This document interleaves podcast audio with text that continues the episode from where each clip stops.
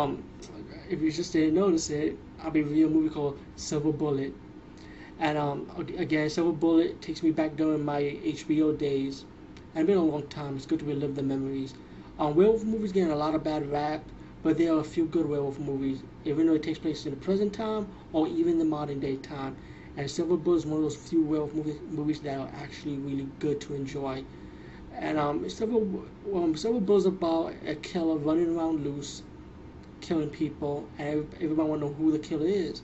Until one of the guys, played by a, a child played by Corey Haim during his younger days, who's on a wheelchair, know that the killer was actually a werewolf. Nobody didn't want to believe him, so he told his uncle, his sister, and they found out who the werewolf was. But I want to say that here; it was just ruin the moment. But you pretty much gonna know during the 45 minutes of the movie. Um, it is like horror. It does have comedy elements in, in it. Not like silly slapstick comedy, like kind of like cool comedy. Like if you talk to your friend and you have a comedy moment, like kind of like that kind of comedy. With Gary Busey's character, really funny character, really cool. My uncle is just like Gary Busey. I just want to say that. That's how cool Gary Busey is in this movie. And Silver Bullet is actually this motorcycle that Corey Haim ride, because he's on a wheelchair.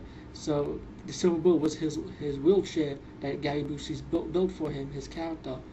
Um, let me just say about the werewolf kill scenes. The werewolf kill scenes are pretty good, believe it or not, for a werewolf movie of this caliber. And I like it. I mean, I like the especially the ending was awesome. Everything was just awesome about the movie. I, Silver Bullet is awesome. Just rent it or buy it. Anyway, give you movie of, uh, excuse me. Peace, bye, and have a good.